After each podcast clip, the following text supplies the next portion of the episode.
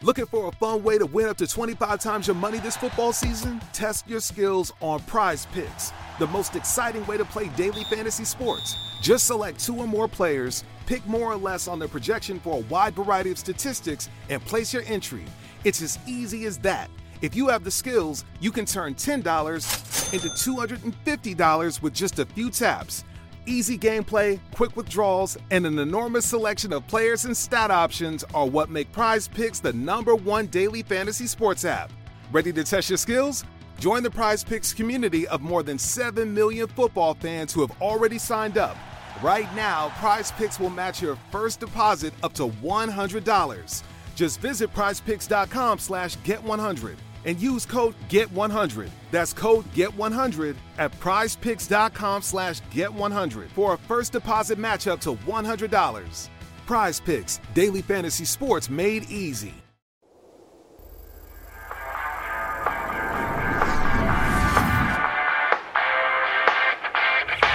And welcome back for another edition of the Fantasy Alarm Fantasy Baseball Podcast. I'm your host, Colby Conway, at Colby R. Conway on Twitter. And back in the saddle here with me this week, or back in the dugout, whatever you want to call it, Matt Sells at the Sellsman on Twitter. So, Matt, glad to have you back. James and I were joking last week that you might not have been on mic with us, but it's not as if you weren't involved in, in that you are still the the master editor of the entire of this entire operation. So glad to have you back. How are things going for you?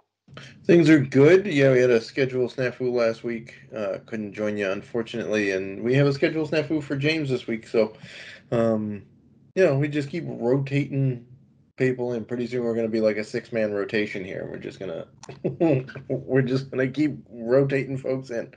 Um, so I'm good. It was a little bit of a refreshing off week there for NASCAR. So I am fully rested up for the you know rest of the baseball season and the rest of the NASCAR season. Absolutely, and that's always good to hear that you're rested. You get to do you know dive into all that content. I'm sure there's a lot of teams, especially Major League Baseball, that are probably looking forward to this time in July where get a couple of days off, get some rest, and teams across the league.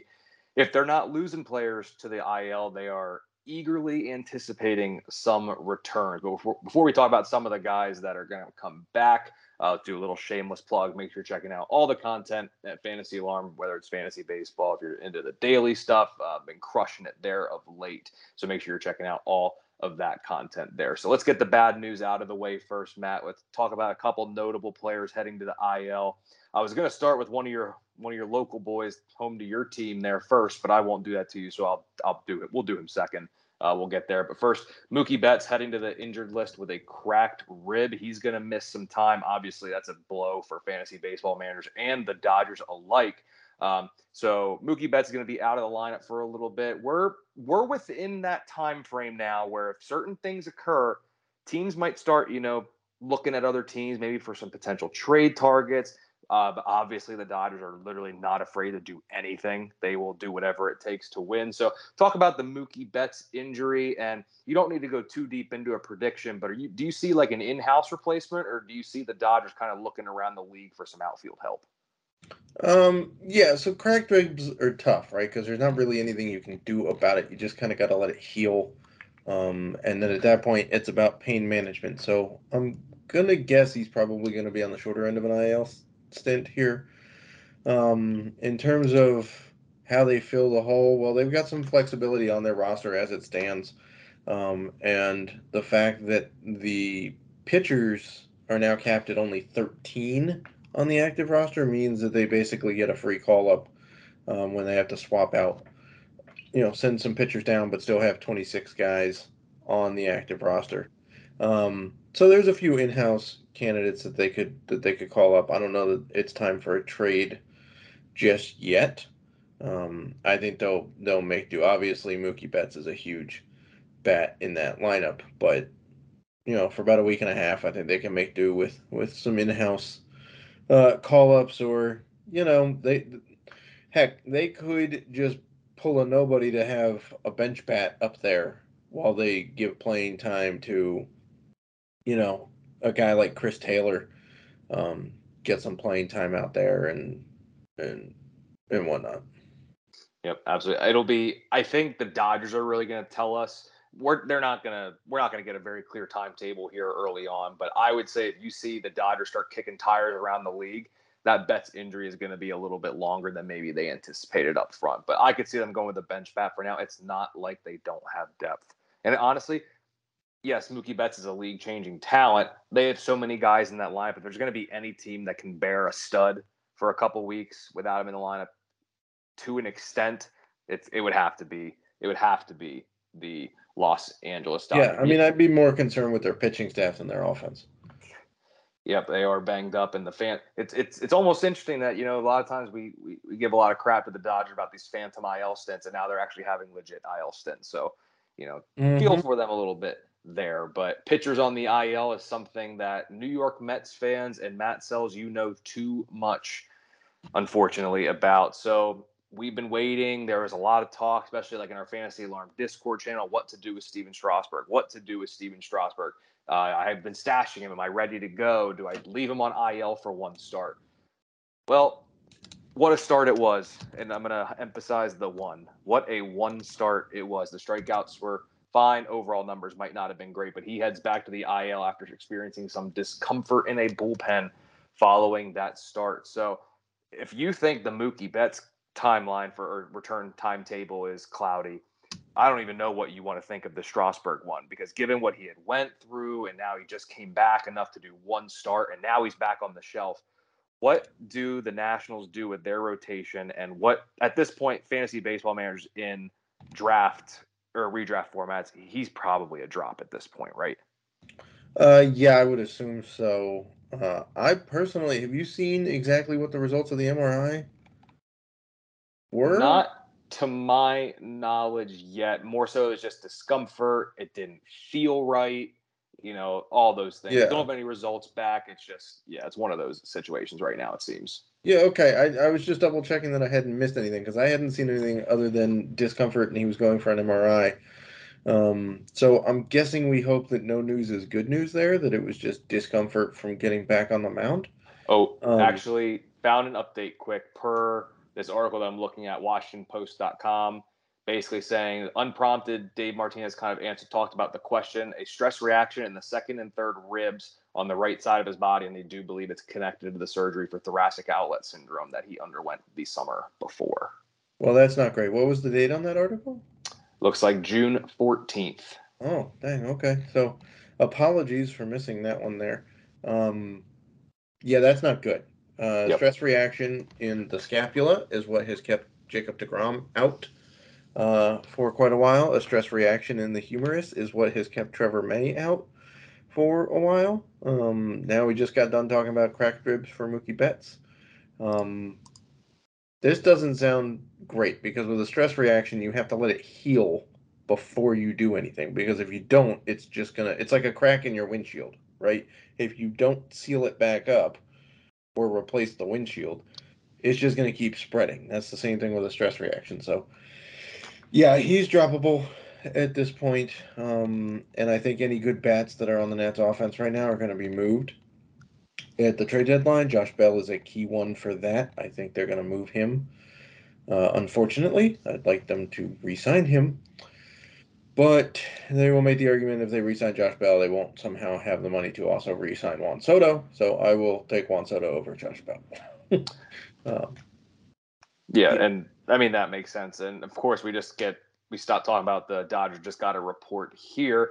Uh, give me one word on this: that the Dodgers are close to acquiring Trayce Thompson, who has an OPS north of 1,000 in AAA thus far. So they get their bench bat, but a also went out to get said bench bat. wasn't he previously with the?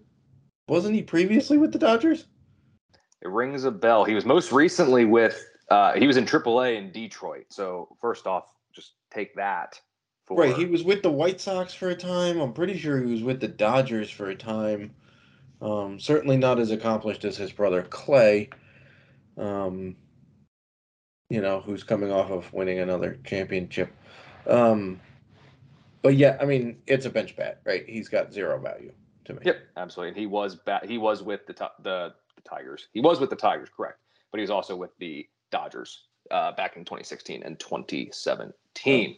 Um, another IL, Anthony Rendon, done for the year. He had stunk for the most part this year. So, I mean, now the Angels kind of lose their three headed monster in bats of Trout, Ohtani, and Rendon. But one can make the case that the real three headed monster was Trout, Ohtani, and Taylor Ward. Um, yeah, so also... Rendon's out for the year. Anything to make of that other than he's obviously droppable in redraft formats? No, I just feel bad for Angels fans that are not getting to see the prime Rendon because as a Nats fan, he was really good for us for six or seven years. Um, clearly, the key to winning the 2019 World Series when he got hot at the right time. Um, it's just a shame, to be honest, that, that you know they go and get a good defensive and great bat at third base and he can't stay healthy. So it, it just is just disappointing at this point. Yep. And then another injury at that, well, same position, really, you know, looking at third base, but Manny Machado left the game early. It's that typical, it's only, it's an ankle sprain. X rays came back negative, positive there. Negative result, but it's overall a positive result in terms of a negative x ray there. Um, but it's one of those gross looking injuries where you see them running and it's almost like they got shot in the leg and it goes kind of limp and then they just do that kind of helpless fall to the ground. So it did not look good. However, the early returns from it seem to be that they avoided anything major, which is good because I actually wrote it up in today's, but as you all are listening to it, it was yesterday's um, DFS Heart of the Order video in that the Padres offense without Manny Machado is in a world of hurt. And they're already without Tatis, like sure, the Jorge Alfaro, Luke Voit, Jake Cronenworth, who's hot right now. There are some guys there, but without Manny Machado in that lineup, it just lacks that punch when you look at it. So while he seems to have avoided a major injury, would not be surprised to see him miss a couple of games here because, like I said, it looks awkward and the team needs him more than anything. So give him a couple days to get back. So um, what do you think about this Machado injury? Do you kind of agree with me that it seems like he'll probably avoid an IL stint, um, or do you think he'll actually hit, hit he'll hit the shelf? Um, I'm not hundred percent sure on that, right? Because it depends on how serious the ankle sprain is. Clearly, at third base, to be the kind of defender that Manny Machado is, you need range, and ankle sprains tend to reduce that pretty significantly. Um, I am seeing as of 20 minutes ago on Twitter that AJ Cassavell, who is a beat writer for the Padres for MLB.com, uh, is saying that CJ Abrams is officially back with the Padres. Um, so, in all likelihood, that's due to them having to trim uh, an extra arm off the roster, right? Because they have to move down to 13 pitchers.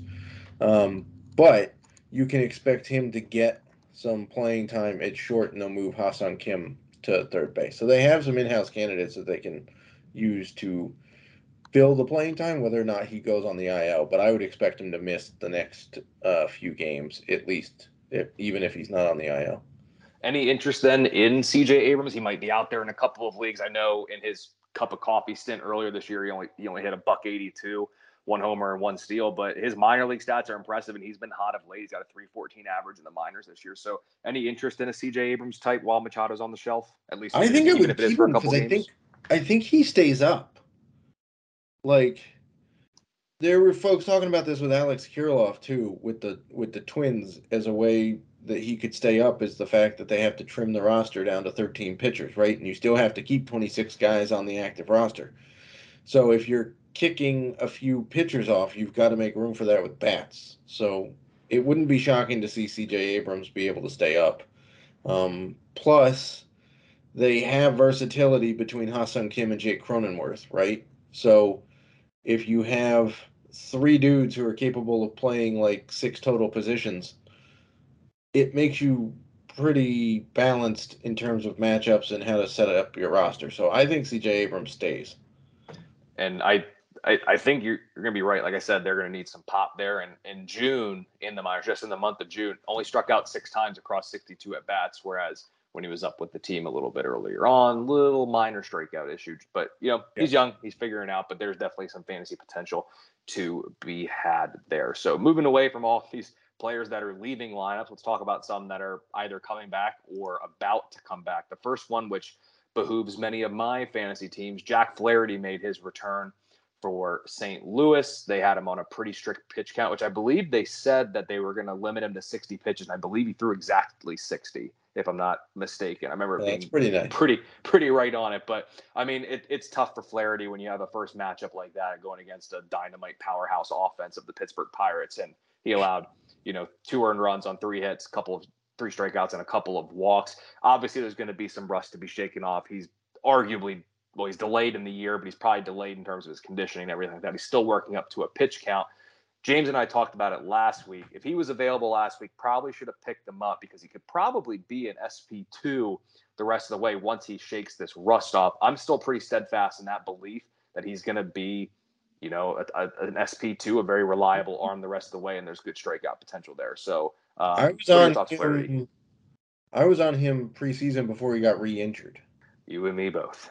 Like we we talked about this in a preseason one before his injury that we liked what we saw from him last year before he got um before he missed some time last year. And I think that can return. There's no reason it can't. Um so yeah, he's going to be rusty, right? Going back to Strasburg real quick. If you actually watched the game, his line was good until he got tired and they left him in about a half inning too long. And he they just started to square up pitches he was leaving up in the zone, and that's what did the damage. But before that, he was pretty solid. So yeah, there's going to be some rust. It's going to be a couple more starts before he gets you know the leash taken off and and he goes full. Uh, you know, full pitch count there, but I have no problem adding Jack. If he's still there, you need to get him on your lineup. Like, Yep, ab- absolutely. And it's he's going to be someone that's going to be tough to trade for because most likely, if he's owned, if he was kept, if he was kept already or drafted and the team kept him, you're not going to be somebody able to doesn't want to get rid of him. Yeah, Exactly, because Yep. they would have done it already. So if now if it's someone who just picked him up, maybe he's four innings, four earned runs here in his next start. Maybe you send a little offer for a little buy low. But I'm, I mean, my stance hasn't changed on Flaherty, even like we talked about it back in February. He can be an SP two if he's healthy. Once he shakes off this rust, I don't see why I would why I would waver on that opinion with him. So Right. he's too good. He's simply too good. I'll just leave it at that. The New York Mets, everyone goes on the shelf for them, it seems like, but eventually they do come back. It might not be long till they go back again, but they they do make their way back there. So um, Mad Max Scherzer looking like his return is imminent as well as James McCann. So Max Scherzer, I believe you told me pre-pod he is making a rehab start Tuesday. I I wouldn't be surprised if he makes a start this weekend with the big league club. Yeah. You had mentioned. What do you think there? Am I am I am I too optimistic? It's so the pitch count in Tuesdays, the you know June twenty first for an actual date, and depending on the day you're listening to this, um, he's facing Double A Binghamton, or he's not facing Binghamton. He's pitching for Double A Binghamton, and they want him to go sixty to seventy pitches, which is pretty respectable. So what my guess is is that he if he makes it through that okay without any discomfort, he'll go and do his normal side session a couple of days later, and if he's fine there, then you'll see him back with the major league club by this weekend. If the start doesn't go great, or there's some extra signs of rust, or there's some you know soreness, then I think you see him make one more rehab start. Um, down in the minors, either with Double A or Triple A, depending on where the schedule aligns. Because keep in mind, they're going to want him to pitch for the home. They're going to want him to pitch at home for their affiliate, so they can milk the ticket sales, right? Um, so yeah, he's either going to be up this weekend or he's going to be up at some point, like late next week. But the return for Mad Max is pretty imminent for the Mets, which is impressive considering the fact they held serve in that division without Degrom or Scherzer uh, or Tylor Megill for that matter in their rotation for like the last month. Yep. And then looking at it here, they face the Marlins this week. If he faces the Marlins, do you think how many strikeouts do you think over under? Let's put it at six and a half. If he makes that stronger. I would start, go over. I would too. I would too. Marlins tend to be strikeout happy. Yeah, just just keep that in mind for you underdog folks out there, or you prize picks players out there. There could be a little juice on uh, Mad Max on Saturday or Now Sunday. the only way he doesn't go over is if there's a pitch count on him. In that, and he could, but he still very well could go over. He could. He has Might the ability to be. It'll all depend on the first inning with him, right? If he has a rough first inning, he'll go under. If he has a good first inning, he'll go over. Yep, and yep, and then James McCann coming back. Anybody who drafted him finally gets a catcher with an offensive pulse, which is always nice too. Especially yep. in two catcher setups. Any catcher that swings the bat sometimes makes contact with the ball with said bat is always nice to have. Um, so yeah. Now the only problem with him though is he's out with a wrist issue. Wrist injuries stink for hitters. Right. So while he's coming back, and I know we don't expect a whole lot of pop from most of the catchers, he is coming back from a wrist deal, which should which could sap the power from him to start. Now he's been doing a rehab start since the 16th of June, uh, so he's looking to hit the early side of his six to eight week uh, prognosis when he first went on the shelf. So that's good for you. That means you're either going to lose uh, what Tomás Nido or Patrick. I don't know. The guy's last name was very good in Scrabble. I can't pronounce it. Um, you're going to lose one of them, and then you'll get James McCann back at catcher. So things are turning up in Mets world. Absolutely. Now we got to talk some prospects. I know they're near and dear to your heart. We even added a little prospect of note segment um, coming near the end of this, so we'll definitely come back there. And then I have a bold prediction for the week that lies with the prod, or a prospect we're going to talk about here. But we're going to start. I've wanted this for so long, and I got it for a cup of tea last year, and it's time again. But Pittsburgh has called up the six foot, 72 inch tall Oneil Cruz, who is a shortstop for now, who probably won't be this time next year when Correct. we're talking. Um, it just isn't going to happen. He'll move to right field. Yeah, in the minors, I mean, yeah, this year he's hitting 232, but he's got nine home runs, 11 stolen bases. You look at his grades, he's got a 30 to 40 hit tool, but the raw power is an 80. Immense power. There is going to be strikeouts in his game. It is going to happen early on. He may be a bit of a batting average liability, but he can do it all. And it only takes him about four and a half steps to get to each base. So he can move pretty quick around the base paths given his length. So, talk to me about Oneil Cruz. What can fantasy baseball managers expect here for 2022, and why is he the key component to a Pirates championship run this year? Um, well, last part aside, um, Oneil Cruz is going to strike out a lot. That's just mm-hmm. going to happen. It's in his game. That's what you can expect from big time power guys. It's also he's six foot seven, so sometimes the strike zone works against him. Just go ask Aaron Judge about that one, um, or Giancarlo Stanton. Either way. Um, so yeah, he's got a speed component that's really impressive. You can like in a full season with Oneil Cruz, you can probably expect 30 plus homers and 22 to 25 steals, right? There's not a whole lot of dudes that are doing that.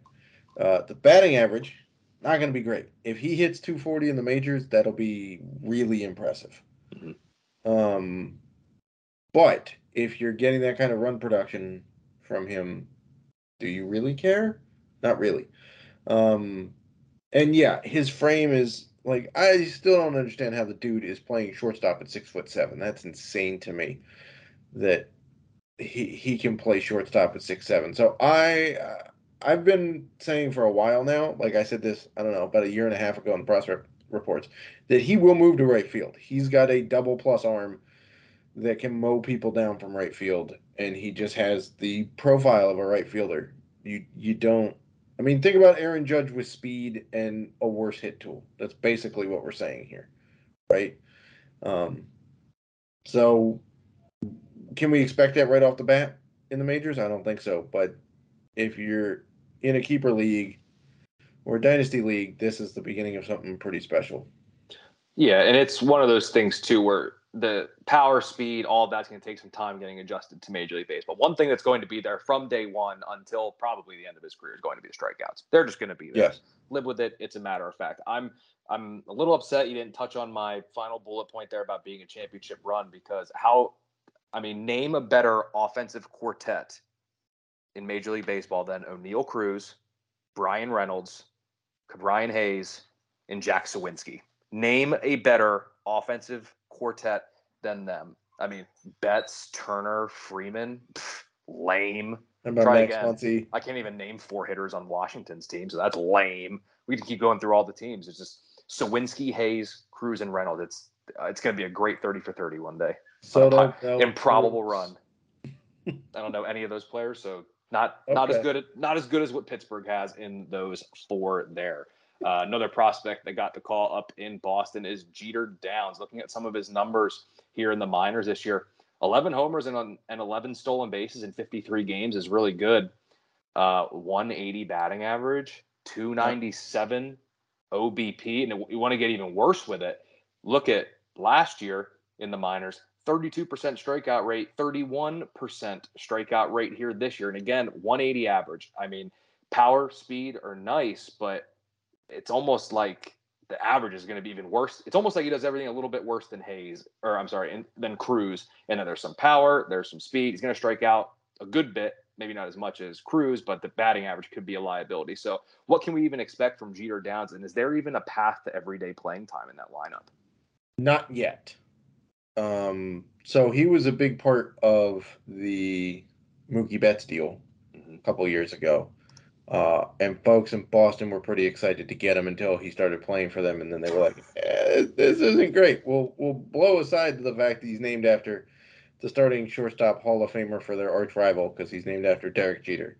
Um, but yeah, the strikeouts, man, as he's gotten through the upper minors, the strikeouts have gotten way worse, and it's hard to judge batting average in the minors because you don't know what kind of parks they're playing in and how significant the park factors are and if they're learning to shift and what kind of you know quality stuff they're facing. But either way you cut it a 180 is not great. Over 30% strikeout rate not great. This is also why he's been falling for a while on basically it's a it, it's been a consensus fall in the prospect rankings for Jeter Downs over the last two years. So he got the call because they needed a bat uh, as they trim their again the pitcher deal. But once Kike Hernandez comes back from the IL, which should be pretty quick, or and or Christian Arroyo, I think Jeter Downs gets booted. Um, he, his bat needs so much work right now. It, it's not worth bringing him up and exposing him to major league pitchers and killing his confidence. So he'll be up for a few days and then he'll go back down. Yeah, and just for what it's worth with Downs, if he had his if he if he was in the major league right major leagues right now, which I mean he is now at this point, eleven home runs and eleven stolen base would be nice, but that 180 batting average would be the second lowest amongst qualified hitters. And this year in the minor, he's got a WRC plus of just 86. And when you look at some of the players in Major League Baseball right now who have an 86 WRC plus, we're talking on the lines of Elvis Andrus, Keibert Ruiz, Isiah Kiner Falefa. So not an ex- overly encouraging hit tool or hit profile at this point. Cheap power and speed, sure, but you know if there's no path to regular playing time, he's he's not going to be a guy that plays every third day. And when he does play, he's going to go two for three with a home run and a steal every time. Just not ready yet. Yeah. Uh, another player made their debut. Uh, we got Jerar Encarnacion in Miami. I'm interested what you think about this one because his his debut was memorable. I'm looking at the MLB.com article here. Since at least 1901, first player to hit a grand slam, steal a base, and record an outfield assist in their debut. First Dominican-born player to hit a grand slam in their debut. Second Marlin to hit a grand slam in their debut. Ninth major league player since 2000 whose first hit was a grand slam. We're not exactly talking about a top 20 prospect in baseball. He was per, I believe, per MLB, was a top 20 prospect just in the Miami system. So, what can fantasy baseball manager expect for Encarnacion? As one would think, this at least debut might give him a slightly longer leash. So, what are we expecting this year from Jerar Encarnacion moving forward? Yeah, so I wrote him up, um, I guess, a couple of months ago now in the prospect report, talking about, um, you know, how he's kind of a he's kind of a sleeper, right? He's a late bloomer type prospect. The power is ridiculous with him. The speed, I'm not sure it's going to stick long term. It's not anything to write home about. He's also kind of a bigger framed guy. Uh, but the power is there. The hit tool is kind of hit and miss, excuse the pun. Um, so it's basically his bat that's going to carry him. And I'm pretty sure I count him as like a DH only type guy. Well, not DH only, but he there is a question as to where his defensive home is going to wind up uh, at this point. So he's a real big power bat for Miami, and can he stick? Yeah, if he keeps hitting bombs, then he'll stick, and they'll play him either at first or maybe a corner outfield spot or DH. Right? They'll make it work. Um, is he an elite prospect? No, for sure. He's not an elite prospect, but the power is there and sometimes one tool guys who are very, very good at one tool can stick and make an impact. Yep. Let's get into a little buy or sell.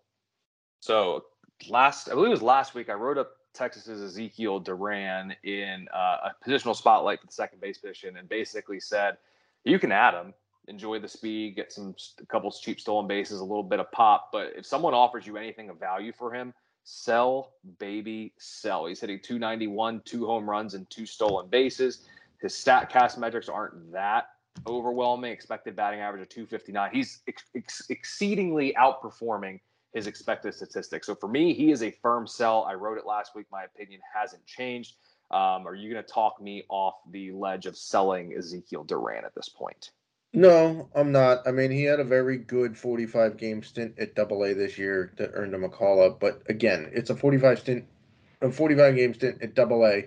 First time at Double A. He hasn't played at Triple A. And yeah, is it a very good start to do his MLB career? Sure, 14 games, great. Um, but I'm with you. I'm going to sell if I get anything of value for him. I think he's outperforming. Um, not only his expectations, but generally speaking, his tools too, because the hit tool grades out about a 40, maybe a 45. Um, so if you consider an average MLB hitter to be hitting about 270, that puts him about 260. So he's outproducing that. The power is legit. He's got above average power, which profiles at about 25 homers a year. Um, and the speed is d- just below average. So, uh, you know, he's never had more than 12 stolen bases in a year as a prospect. That was with the Yankees in 2021. Uh, sorry, he actually had 19 total that year between the Yankees and the Rangers. Um, but I think that drops as he gets to the upper minors and the majors. So yeah, if you're getting anything of value, I would trade Ezekiel Duran. Sell, baby, sell. That's what I said. That's what I'll continue to say with him. Now we're going to go to German Marquez here in Colorado. His numbers stink this year. Don't get me wrong. ERA's north of six, just not very good. But when you look at some of the other metrics, expected ERA is a 4.81. And the real reason I wanted to put him in here is we do some foreshadowing. Could the Rockies deal him? Maybe, yes. maybe not. Or as the Sellsman on Twitter says, yes, as I'm in the midst of these maybes and maybe nots there. And you look for his career, his ERA away from Coors is a 3.95, where it's a 4.93 at home for his career, and he's been a member of the Rockies for all seven years of his professional career. So it's going to be tough. The, these situations are intriguing because if you wait until Marquez is traded, that price point goes up because it's always out of Coors, and now he's going to be a Cy Young s pitcher when Just it's not necessarily the Gray. case. Exactly. So, yeah, the Jon Gray narrative really with him. So, German Marquez, is he a buy or a sell for you? Because right now there's no guarantee he gets traded. So maybe the better question here is it's almost a buy or sell, but it's really in terms of do you think he gets traded, yes or no, aka buy or sell? You know, I said yes a couple of minutes ago. Now I'm rethinking it, given the fact that they didn't deal Trevor Story when we all thought that they would deal Trevor Story. Um, two trade deadlines in a row that they didn't deal him for whatever reason. Um, so it's possible that they decide that they need German Marquez to be the ace of their staff because they don't exactly have a guaranteed pitching prospect coming up through their system at the moment. Um, but you know, there's been a whole rash of pitching injuries that have happened this year. Is it possible that the Dodgers make a move and get German Marquez because the Rockies don't care if they're going to have to face them because the Dodgers have a great uh, farm system that they could mine theoretically if the Rockies were smart. Um, because you got Buehler out for like possibly three months at this point. Kershaw's you know supposed to be like he's back, but will how long will his back hold out? And you've got still Dustin May on the shelf, and you've got other guys, you know, still kind of hanging out there hurt. So you could see him moved, or the Rockies could be the Rockies and just sit on him and then let him walk and not get anything for him. So that was a very long-winded answer to not really answer. Yeah, the more you look at like his home homer per nine is 2.4, but it's just a 0.6 on the road. But even so, even on the road this year, he still has a 5.34 ERA. I mean, if you can buy him for a bag of peanuts, sure, go ahead for it. But I would just tread optimistic, yeah. tread, tread cautious, cautiously optimistic, I guess, is one thing that you could say with German Marquez. Now we go to Triston McKenzie, average exit velocity 13th percentile, allows a good bit of hard contact. He's got a 2.96 ERA on the year but he's staring down the barrel of a 3.83 expected ERA. What what is the case here with Triston McKenzie? Are we buying or are we selling? I'm I'm gonna sell. Um I just don't know that he can control stuff well enough to get you deep into ball games at this point. Um look, he flashes good stuff, but ultimately I'm not sure how long he sticks as a starter, to be perfectly honest. Um, I just don't think his stuff holds up deep into a game or through a lineup multiple, you know, more than two times. So I would try to sell and get what you can for him at this point. I think I'd agree too. If his strikeout rate was on par with where it was last year, I think you could convince me to hold but a strikeout rate that's dropped from well over a batter inning to well below a batter per inning, just a 22% strikeout rate just really isn't going to cut it for me. And especially with knowing what I'm looking at in terms of expected ERA, his FIP and xFIP are up in the mid fours. Regression seems to be in store for this guy, and that's just where put me his fly ball pitcher too. So home runs are always going to be a problem. I yeah. don't like that. Agreed. All right, we'll go ahead and talk for a new segment here. It's a prospect of note. So besides being a a NASCAR guru, an F1 fan, baseball fan, and our prospect guy here at Fantasy Alarm. As if that wasn't enough, he now wants to add a prospect of note segment here to the podcast. So, Matt, who is the prospect of note this week that you just really want to get a chance to highlight? Maybe they're not talked about enough, or honestly, it's just someone that you want to opine about. Yeah, so this guy is deep in the Padres system. Uh, everybody is deep in the Padres system. It seems like uh, but and I may not be say, saying his name exactly correctly, so don't hammer me on that one. But I believe it's Esteury Ruiz, uh, E S T U, sorry, E S T E U R Y Ruiz. He's an outfielder. He's currently at AAA. Why do I want to talk about him right now? He's played 48 games this year between AA and AAA. He had sorry, he's played 60 games this year. He has 48 stolen bases. Yeah, he stole 11 bags in 11 games at AAA. Uh, his speed's ridiculous. The batting average right now is 360 on the year. That's not going to hold. He's got about a 40 to 45 hit tool, but the speed is like 80 grade. It's insane. Um, so he's very good at defending. He's very good at swiping bags. Not a ton of power. There's a decent amount there, enough to hit you about maybe 15 a year but the speed's insane. So if you and there's a decent chance that he gets called up fairly quickly, um, because let's face it, the the Padres need all the offensive help they can get, and if they're not going to hit them over the fence, then stealing them uh, is a pretty decent way to score runs. So there's a chance he gets called up quickly. Uh, he is not anywhere in anybody's top like 400 at this point. He's MLB Pipeline has him like I don't know 29th in the Padres system. Uh, but he's stealing bags at a ridiculous clip. Again, it's 48 stolen bags in 60 games this year. Yep.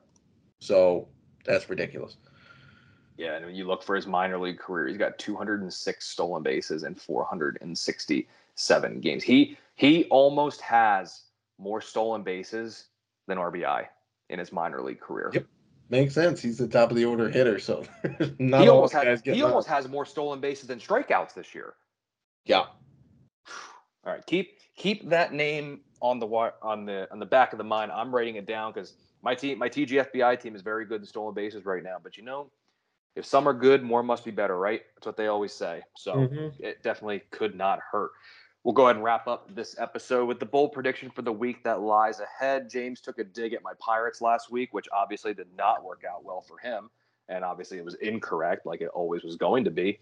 I went for Christopher Morel, two homers and two stolen bases this week. He hit the two homers, only one stolen base. So that was a little upsetting there. But Matt, I will let you go ahead first with your prediction for the week that lies ahead. Um, yeah, so right now the Angels are sitting nine and a half games behind the Astros in second place in the AL West. the Astros have a very tough upcoming schedule between the Mets and the Yankees, and the Angels don't have quite so bad of a schedule against the Royals and the Mariners. So my prediction is that the Angels will be within five games of the Astros by next Monday. Oof. I don't mind that at all. And after those series, they're looking down the barrel of like Marlins, Orioles. They don't face the Pirates. That's a net win for them. So lucky. So I don't mind that there. My bold prediction for the week does lie with Pittsburgh, lies with top prospect Oneil Cruz. He's going to hit three homers this week, but he's going to post a strikeout rate of over 30% during this first week of action here in the 2022 season. So Angels within five games of Houston, Oneil Cruz, three plus homers, but a 30 plus percent strikeout rate. So that will put a bow on this week's episode of the Fantasy Alarm Fantasy Baseball Podcast. Give myself a follow at Colby R. Conway on Twitter.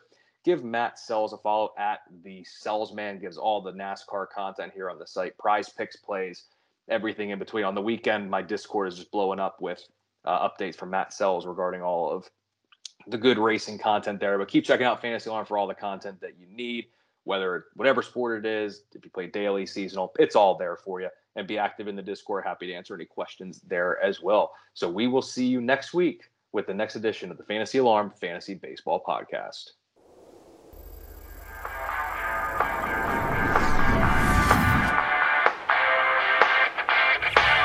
Looking for a fun way to win up to 25 times your money this football season? Test your skills on prize picks, the most exciting way to play daily fantasy sports. Just select two or more players, pick more or less on their projection for a wide variety of statistics, and place your entry. It's as easy as that. If you have the skills, you can turn $10 into $250 with just a few taps. Easy gameplay, quick withdrawals, and an enormous selection of players and stat options are what make Prize Picks the number one daily fantasy sports app. Ready to test your skills? Join the Prize Picks community of more than 7 million football fans who have already signed up. Right now, Prize Picks will match your first deposit up to $100.